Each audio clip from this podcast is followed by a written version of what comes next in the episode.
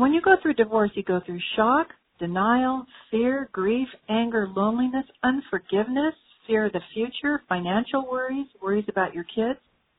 Those are universal feelings that we pretty much all go through. So just because divorce was the source of all that, that doesn't mean that you can't be a compassionate, loving, supportive person. This is Made for Love, a Catholic podcast about real people living out the call to love. I'm your host, Sarah Perla. Today we're talking about divorce when it hits Catholic families. The Catechism states that divorce introduces disorder into the family and society, and we're going to see how that is the case through the witness of three people who have gone through it and a priest who accompanies couples who are divorcing. I'm not going to go into how divorce affects the children of the marriage today, because that's a big topic in itself, and I hope to do an episode only on that at another time. We're starting with Rose Sweet, the founder of Divorce Healing, a Catholic program for those who've gone through divorce. We hear that the largest denomination in our country, I think, is ex Catholics. And when you dig deeper into that and you see why a lot of people have left the church in the last several decades, a big majority well, that's redundant. A majority is because of marriage and divorce issues. They didn't understand what divorce does to them, how they stand in the church or the reception of the sacraments, and they just got mad or hurt and left. The divorce rate in the U.S. has been high for decades, which means that there are a lot of divorced Catholics out there. When Rose went through a divorce, she didn't find any Catholic programs to help her, but she did find a Christian one. I had been part of the Protestant ministry to divorced called Divorce Care. And it was very effective and in churches all over the country and it was beautifully Christ centered. But it lacked the fullness of our Catholic teaching and healing. So I, I just simply followed their model that, that worked and uh, came up with the Surviving Divorce program, which is in, you know, 16 countries now and uh, hundreds of Catholic parishes around the country. Before we go into how the church can minister better to divorced people, we're going to hear more of her personal story. By the time I was in my early 30s, I had experienced several failed marriages. They were short, and it was me just trying desperately to find some level of happiness. Rose got married the first time at a very young age. The first one, I was very young. It was just to get out of the house. And I was only married nine months. But I gave it my all and I and I wanted to be there for life and I wanted to have kids. But I was young and dumb and stupid and I really didn't seek any wise counsel. And I married an alcoholic who months into the attempted marriage started beating me. Rose knew that this was not okay, and she called home. Her family helped her to leave and get a divorce and an annulment. In shock, I didn't get help, I didn't get counseling. I quickly looked around for the next possible husband because I decided that a husband, home, and kids would make me ultimately happy. And I started praying that God would bring me that. And after that prayer, I got up and did it all on my own. And I made a huge, huge mess of things. Rose wanted a husband, home, and children. So it made sense to her to find another husband right away. The problem is not the desire. The problem is the disordered way we go about to satisfy the desire. Her sisters were all having kids, her friends too, so Rose wanted to catch up. I was the one who left the first one, and the next ones I was left. So I've been on both sides. And without going into a lot of detail, it really wasn't until the third time when I thought, holy moly, what am I doing wrong? I can't keep blaming these guys. I can't keep saying, well, they, they weren't good or they didn't know what they were doing. Why was I picking them? Rose finally got off the merry-go-round. She turned to Jesus and sought to change the way that she was living. When those attempts at marriage were over, I entered an almost 20 year period of being by myself and trying to walk with the Lord, trying to hear His voice, asking for the grace to go deeper with Him, to be more intimate, um, to look at my own stinky stuff. And they were beautiful years. And I discovered the truth of who I am as a woman and God's plan for marriage. This is hard work, dealing with your wounds, sins, insecurities, and failings. The last thing you need at this moment is a place where your failure is used against you.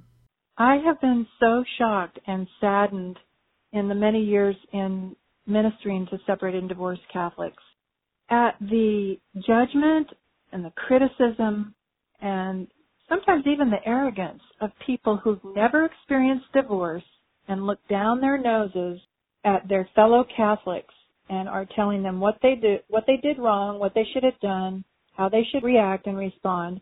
It's just it's horrible and not productive and it puts salt into the wounds. Rose was active at her parish. She was a lector. And as you can probably tell, she's an outgoing, warm person. And when my husband left, all the women stopped talking to me. And I got kicked off a bunch of committees and I wasn't invited anywhere anymore. And, and the place where I thought maybe I could get some comfort and understanding at the church, my fellow Catholic women, are you kidding me? They were some of the harshest critics.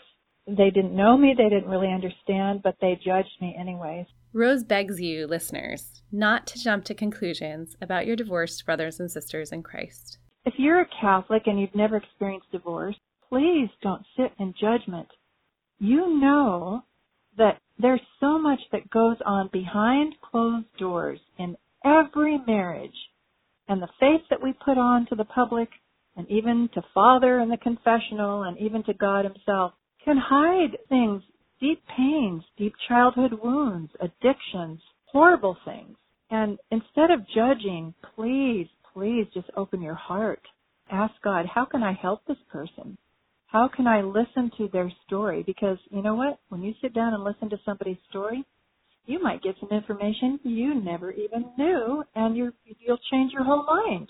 We never know all that is going on in another person's marriage and family life. On the one hand, that's appropriate. On the other, it can mean that you have a false picture of what is going on, such that, for example, you don't know that Rose's husband hits her. I do think people who are judgmental and critical are afraid that it might happen to them, or would never think that it would happen to them, or are very proud that it would never happen to them. And that goes before the fall, always. Pride, pride, pride. We all struggle with pride. People going through a divorce can feel devastatingly alone. They know that people love them, but they just feel like there's nothing anyone can do. I remember one Christmas. My husband left right before the holidays. I didn't put up one decoration, and for the first time in my whole life, I never got a tree. I just stayed in my house and I cocooned. I was in such pain. I had one girlfriend who I let come in the house and bring me food, and that was about it. I didn't even want to talk to her. I was in so much pain. I couldn't function. There is a day when you get out of bed and you begin to wash your face and feel that life is going to go on. But, you know, you can be in that horrible isolated cocoon stage for a long time, and that's not necessarily bad. Some people need that for healing. Rose's advice to friends and family of people going through divorce is to ask them a simple question What can I do for you? The answer may be nothing, but he or she knows that you're there. And if you want to help more broadly, maybe you're called to start a ministry at your parish or in your diocese. If you're listening and you think you would like to help your parish start a divorce ministry, it's possible. You don't have to be divorced even to run this ministry. Around the country, we have hundreds of facilitators of our programs who are deacons who've never experienced divorce, deacons and their wives as teams, we have some religious sisters. We have a handful of priests who, by the way, all of them are adult children of divorce and they understand this. And we have single people running the program. And Rose also encourages divorced people to learn about the annulment process. The tribunals have good and wise people to help you take a good look at what happened when you got married and what was going on. And if there are grounds for annulment, they will help you get those out and present them in a case over the years that I've done this work for people, I would say 90, in the high 90s percent come back and say, that was gruesome, but it was healing and freeing. And I'm so thankful for the church because the truth, no matter what it is, will set us free. Next, we're going to hear from a man who went through a divorce. Like Rose, his divorce was many years ago. Okay, well, so my name is Brad Gray. I am the Director of Marriage and Family Life for the Diocese of Fargo. I met Brad at a Catholic conference, and to look at him, you'd think he was just a happy go lucky, Midwest, married guy with five kids and no drama. He's a family life minister and fired up about the church's vision for love. But there's more to his story. So Molly and I were uh, married at a very young age. I was 20, she was 19. Brad and Molly grew up in the same small town and started dating the year Brad started college. Brad was baptized Catholic but not practicing. I had been a child of the grunge era, a big devotee of bands like Nirvana and Stone Temple Pilots, Nine Inch Nails, and, and the like. And one of the kind of defining characteristics of that is just this sort of angst, this meaninglessness of life. And uh, as I began spending more and more time with Molly and began going more and more into prayer, into the rosary and that sort of thing, I began to see a real depth of meaning. All of a sudden that was exciting. They dated for only seven months before getting engaged and married six months after that. We entered into our relationship, into our marriage, both kind of from a standpoint of need. Me uh, needing to be loved, to have purpose, her um, really kind of with a, a purpose and a utility toward being a mom, having a baby. When we took our pre-marriage inventory, the priest who was doing our preparation said basically that we had the highest degree of agreement um, that he had ever seen. But part of the reality here was that I, like I said, I was kind of coming from a, a very needy place in my own emotional life when Molly and I started dating. And I knew what she was looking for. I knew what the right answers were. The one thing that I put that was the one red flag that showed up on our pre-marriage inventory was in-law issues. And when I was confronted about that by our, our I believe it was a deacon who was preparing us, and he asked me about that when I was there with Molly, I said, well, you know, it's, it's just that her mom's always right on everything. And it, it's hard to accept that you've got someone who's always right. Kind of brushed it aside and, and basically said, it's just that I'm still kind of learning things here and she's been a Catholic for all this time and so that's just a difficult thing to swallow my pride. So that was certainly a red flag that, that showed up, but it wasn't one that I really gave the credibility to. It turned out the in law issue was not a small issue. One month after their marriage, Molly was pregnant, and Brad noticed that she called her mom all the time, like three times a day, and that her mom seemed to have an outsized role in decisions about the family. If we weren't already on the same page to start off with, it's just like we couldn't get there. It would often devolve into arguments where there'd be yelling, there'd be name calling, um, just a general lack of respect one way or another. But at the same time, that those were moments, and they punctuated what was often other times kind of a very excited and romantic type of relationship. It was a little bit of a Jekyll and Hyde type of marriage that we had. But Brad figured, hey, all couples have disagreements, right? They got pregnant again and soon were the proud parents of two little girls. Brad was looking forward to taking the kids over to see his parents' new house. We started to have an argument that morning before we were going to head over. Molly had asked that we leave the kids with her family, uh, or at least one of the kids, because she didn't feel like anyone else took care of the kids. No one else watched them well enough, uh, other than her and her mom. She couldn't watch both of them at the same time, and my parents now had also moved on a lake, and she was concerned that they were going to go down the hill and go drown in the lake. From the other room, Molly's mother chimed in, saying that she just heard a story of that very thing happening a toddler drowning in a lake. And it just, it, it set me off. So then I went out to her mother and said, you know what? When we want your advice, we'll ask for it. And um, I really do think that was kind of the death knell to our marriage. Brad and Molly had reached an impasse in their marriage. After a heated discussion three or four days after that incident, Brad left the house to pray, and when he came home, he stayed on the couch. When I woke up the next morning, I saw a note on the table that said, Brad, we've, we've gone away. We'll talk tomorrow before we go to your parents' house and that was the last time I heard from her for five years. In order to see his kids, Brad had to find a friend willing to arrange it with Molly and be the go between and the supervisor for three hours. This went on for nine months. I got a lawyer and I petitioned to have my legal parenting rights established, and I sent her a letter uh, at that same time saying I, I am not attacking you in any way. I would still hope that you know we can reconcile things. I love you and I, I think you're a wonderful person, but I need to be able to be a dad for our children. And the response was that within a week she had filed for divorce. Brad was lost. He really didn't think this was going to happen. How could two practicing Catholics end up divorced? I was just so perplexed for years because of the often quoted statement about how a family that prays together stays together. My parents had that had a bumper sticker of that kind of tucked into one of their kitchen cabinets as I was growing up. I saw it my whole life. And I would look at that then after I got divorced and said, we did that. We did pray together. I, I did not think divorce was even a possibility for us. I had never heard of two practicing Catholics that had gotten divorced. And maybe that's what other people think when they look at a divorced person. Oh, they must not have been praying. It's not true, y'all. I have to say that I, I had a very derogatory, snooty look on those who got divorced. I just figured, you know, people that got divorced just didn't try hard enough. They kind of threw in the towel too quickly until all of a sudden I found myself in that same situation. Brad's divorce lawyer told him that in 28 years of practicing, he'd never seen someone try so hard to save his marriage. When I first found myself in this situation, my my first inclination was to turn to God, and and it was something that I did daily and consistently. I felt like Jesus was saying to me, "I have something so beautiful to give you, but you can't handle it right now.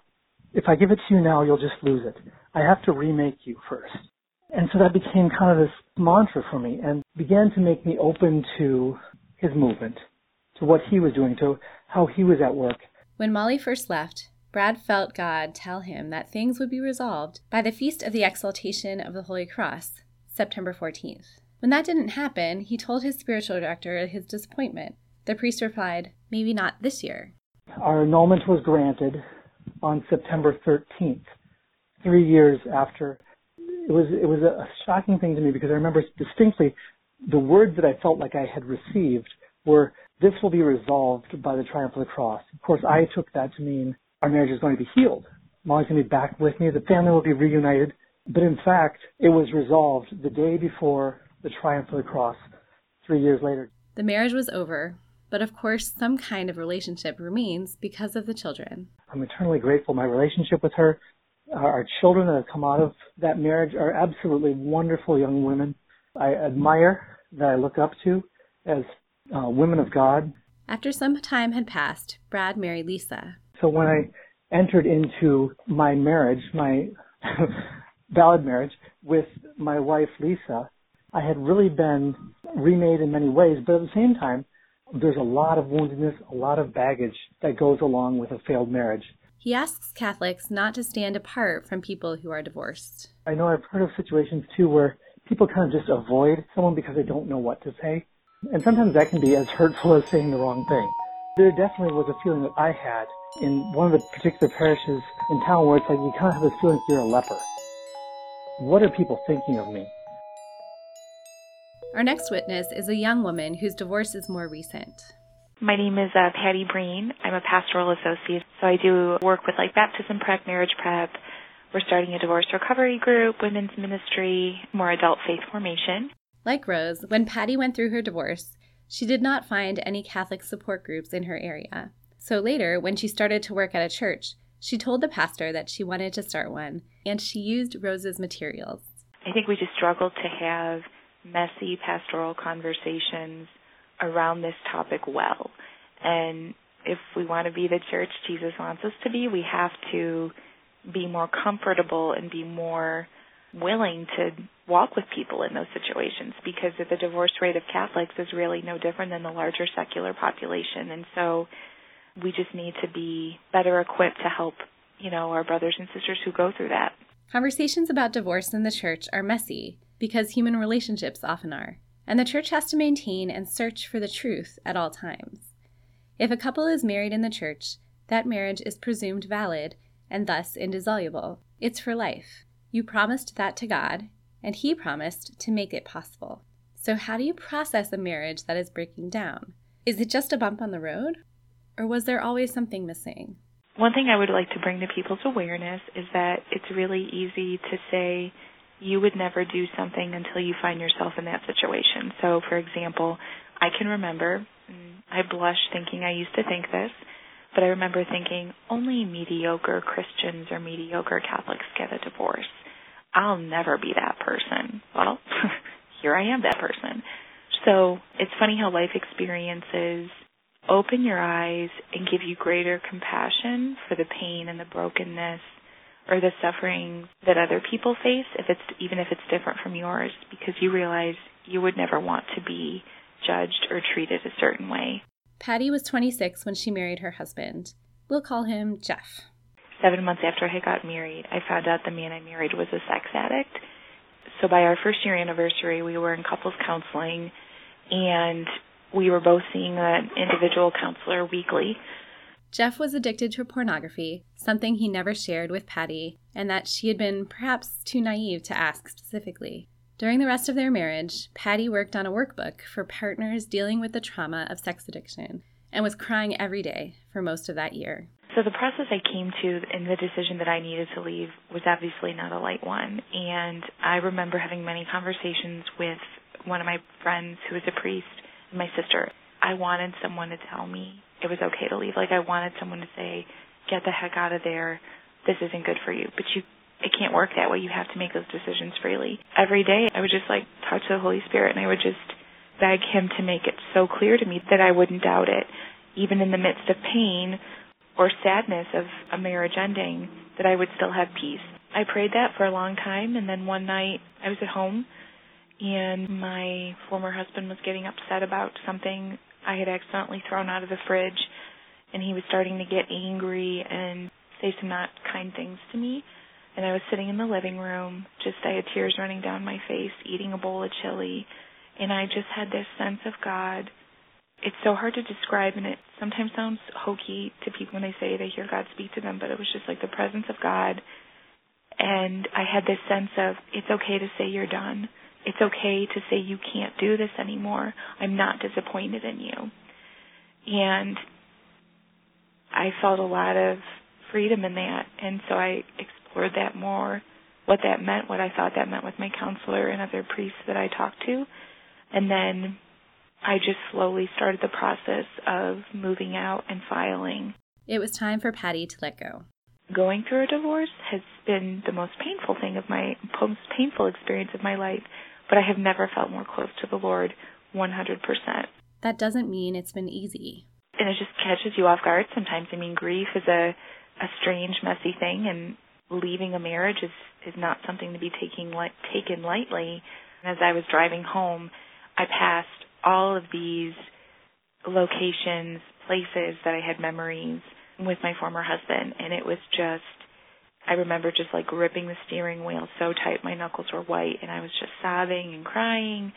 Just some memories of doing things together or oh this is where we used to go swing dancing or things like that. It's just one of the worst days I can viscerally remember. I think people who who go through a divorce definitely have experiences where they're, you know, those really bad days where the memories come up or the triggers and you just have to find ways to kind of manage them and get through them in healthy ways. One of the things that helped Patty through her grief was what she calls her daily gratefuls.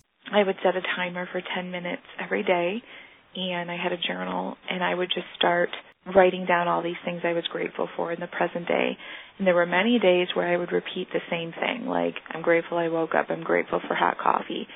But it really helped me shift my perspective that even in the midst of this really traumatic, painful situation, there is truly something always to be grateful for, and God's present even in the really messy, icky, broken stuff. She would do this sometimes 10 times a day, and it became second nature. She also found a new saint friend. So, yeah, Max, he's my bestie. St. Maximilian Kolbe is the patron saint for those who experience addictions, particularly sex addiction. Patty did novenas to him and really talked to him all the time about her husband. In 2016, when she was in Poland for World Youth Day, Patty went to Auschwitz. Seeing where St. Max died was really important to me because he walked me through the most painful time of my life. And so we got to cell block 11 where the starvation bunker was where he was martyred. And um, I walked up and I put my hand on the outside and I just bowed my head and I closed my eyes. And I just started weeping and weeping. And um, I, I gave my former husband back to St. Max, and I said, Max, you take him. I am no longer responsible for him spiritually or emotionally. I prayed for forgiveness for what I faced when I was married, but I also prayed that my heart wouldn't be bitter or resentful. Um, I prayed for the man I would someday meet and hopefully marry, that I would learn to trust again. I mean, I was just, uh, I was just talking. It was me, Jesus, and Max, you know, hanging out in Auschwitz. Patty entrusted Jeff's future to St. Maximilian Kolbe and let go of her responsibility for him. And I opened my eyes, and it wasn't like, you know, everything was perfect after then, but it was just like one of those experiences I'll always look back on my life and think, God, you were there with me, and you heard me, and you saw me, and it was just such a powerful reminder that you're with us in our suffering, that you know what it is, Jesus, to suffer. And so, you who know what it is to suffer, absolutely do not abandon us in our suffering and our pain. Patty began again. She has her own apartment and feels like she's in a healthy place. She and a friend put together a workshop for the Archdiocese called Whispered in the Dark What to Do When the Man You Love is Addicted to Porn. Don't worry, y'all. An episode all about pornography is in the works. So, as I said before, Patty started helping with divorce ministry as well. And one simple idea for you listeners is for your parish to host a talk or a question and answer session on annulments. The parish I work at, we did that this past April, and we had over 50 people come, 50 adults come from around our vicariate, just looking to ask questions and really learn about what the annulment process is. These sessions can also dispel some of the misconceptions about divorce. Sometimes people think you can't receive the sacraments if you're divorced, and that's not true. Like, you should run to the sacraments. But Patty also thinks our churches can be more welcoming in a simple way. I think a better way we can minister to divorced Catholics is even in just little ways like how we speak or talk. You know, even in things like preaching or homilies, not always assuming that everyone is married, that there are single parents in the churches, that there are families that are broken by divorce that come to church still. So even in little things in how we talk. And when someone you know is going through a divorce, not waiting for them to call you or to initiate getting together. Because I remember feeling like sometimes I don't want to be a bother. I don't want to be a bother to my family. I don't want to be a bother to my friends. And life goes on and their lives go on, even as you're trying to figure out how to manage this new state in life. So for people who have family members or friends going through a divorce, reach out to them intentionally. You make the effort and say, hey, we're going to coffee on this Saturday at this time. I'm going to meet you there. Will you meet me there? Things like that because it takes some of that pressure off of them because I didn't want to be a bother to people. Just listening is so good. Don't feel like you have to fix it. Sometimes people just need to be listened to. And even if you don't know what to say, the best thing to say is, I'm so sorry you're going through this. I can't imagine the pain and the hurt you must feel, but I want to walk alongside you and I'm here for you and I love you and I want to listen to what you're going through. Those kind of things were really helpful for me. We're going to end with a priest who has experience accompanying divorced people. Hello, my name is Father Steve Porter. I'm a priest of the Diocese of San Bernardino in California. I've been a pastor for about 30 years, and now I'm in kind of semi-retirement. I'm an assistant priest in a parish, and this is, I'm finding, giving me a lot of opportunity to develop some ministries which have always been important to me, but never have I really had the time to develop them. And one of them is ministry to the divorced people. And the best way in homilies, in bulletin articles, in announcements at the end of Mass is to just be open and say, hey, we've got this new ministry. If you've been divorced for any reasons whatsoever, it doesn't matter the reasons, you're welcome. You're absolutely welcome. We want to minister to you. And I think that's one of the things that the church has to do a better job of is making it clear to people that there's no judgment here. We're sad for a divorce. Every divorce is sad, but there's no judgment and you're welcome. Father Porter points out that divorce is usually initiated by one person, not both. One person initiates it, and the other person is often, oh my gosh, where did this come from? Was it this came out of left field. I thought we had such a good marriage. I didn't realize that there was that kind of attitude with many people. And it's very important not to be judgmental of either the person who has initiated the divorce or the person who has been divorced, uh, and not and I've heard priests say this, and it, this is so sad to repeat this. I've heard priests say, well, you know, you must have had something to do with the divorce, you know. But Father, I didn't know anything about it at all. Well, no, you know what I'm talking about. It's it's misunderstanding, misunderstanding of what happens in a divorce, and misunderstanding of the people. Father Porter finds that many divorced people feel that the church abandoned them. One of the common things that comes to me through all the sadnesses of the divorce stories that I've heard from different people is that they felt the church let them down. They felt the church abandoned them at the divorce. Sometimes they were told that, and sometimes they weren't told that, they just thought it. They just came to that conclusion themselves, and that's, you know, bad catechesis back in the day, earlier on perhaps. Um, but, you know, you don't tend to talk about divorce until someone is divorced. So how do you tell a happily married couple, you know what, by the way, if you get divorced, uh, we still love you and we still want you. You know, you, that's not the conversation that we have. Maybe we should have it, but we don't have it because we're glad that the marriage is good and healthy and going forward unless and until something does go wrong. But then we need to step in straight away and say, you know what? God loves you and I love you as well. There's also anger. Sometimes anger, especially with the party who maybe is not directly responsible for the divorce. Sometimes it's there's been infidelity on the part of the other party and the wronged, the aggrieved party has, why did this happen? Why did God let my spouse go off and behave inappropriately with that other person? You know, we got married in the church. We got the sacrament of marriage. Uh, we've been going to Mass every Sunday. We go to con- confession once a month.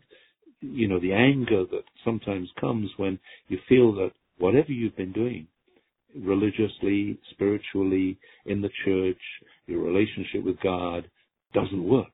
Because if it worked, why would I have a divorce? Why am I getting divorced? Why why did this happen? Sometimes both people in the marriage come to Father Porter for advice. The kids too. Sometimes it's clearly a sacramental marriage. The one thing I fight against is, well, maybe this is God's will. No, it's never God's will to break a marriage up. That's very certain. It's never God's will that a sacramental marriage should be broken up. Never, never, never. It's happened, and that's because once again of the power of the evil in the world. And so therefore to teach people that it's not God's will that your marriage is broken up, but even out of this situation, God can bring good. Let's try and find where that good is. Uh, where is that good in you? Where is that good in your, your spouse or your ex-spouse? Uh, where is that good in your children, in your family life? Where is it? Let's find it because if we look for it, and we look for it with prayer, we look for it sometimes with sacrifice and with suffering, because there's certainly suffering there in, in any divorce, in every divorce. Um, if we look for it, God will help us to find it, and then God will bless us in finding that good that may be there uh, lurking under the surface. Father Porter says that divorce is similar to death in that there is a grieving process that people have to go through. And one of the ways I, I encourage people in, in funerals and in bereavement situations is to talk about it, talk about the person who has died.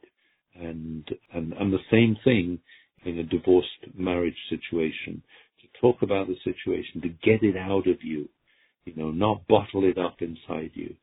And and one of the things I say to people is, you know, if you start crying, that's all right, just cry, but carry on talking. Don't bottle it up. Let it out, so that you can begin to heal, because the tears are a very powerful healing agent. St. Ignatius of Loyola says that when we have no more words to speak, our tears are our prayers. And sometimes for someone who's lost a loved one, or someone who's uh, through death, that is to say, or lost a loved one through divorce, the, the only thing you can, you, the only prayers you can make are tears, and let them be your prayers while you're crying. And Father Porter refers people to counseling as well. The bottom line is, whatever helps you to heal is good because healing is what we're looking for after a divorce. Healing is what we're looking for. So much of the Christian life can be summed up in that sentence. the Sacrament of Reconciliation is a key place where Catholics receive both forgiveness and healing. I hope that it's a place that helps divorced Catholics on the journey, and for the rest of us, a reminder to extend mercy ourselves.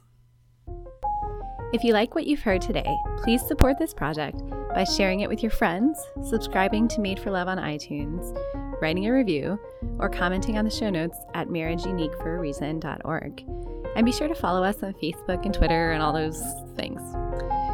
This is essentially a one woman production, so yours truly did everything with the notable exception of the music, which was composed and produced by Michael Taylor. Hello, this is Michael. Thanks for listening. Thanks, everyone.